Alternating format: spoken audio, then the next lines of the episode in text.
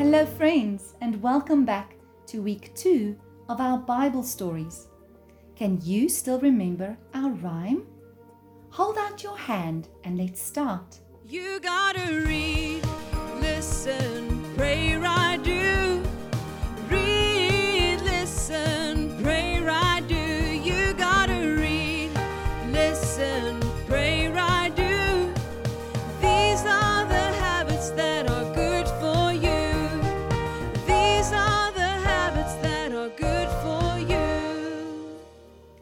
you have your adventure pack, your bag, Bible, journal, and crayons? I have mine, so let's start. Today's story is about a man called Moses. Moses was a man that God used to lead his people from one country where they were slaves to another country where they could be free. To be a slave means that you can only do what they tell you to do, and if you don't do it, they will hit you and and beat you up and sometimes with sticks and other things.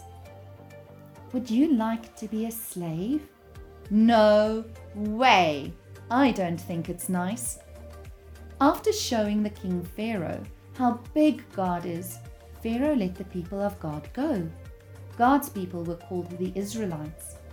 When Moses took the people out of Egypt, they came to a sea. Have you ever been at the sea?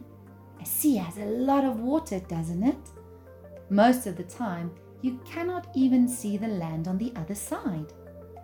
The Red Sea was big, and God's people could not cross because they had donkeys, sheep, food, and their babies and elderly with them.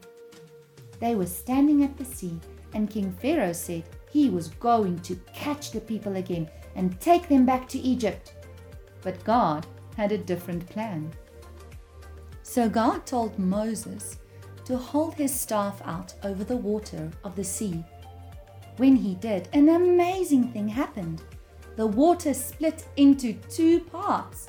The water lifted and made very big walls of water on both sides and a dry path in the middle.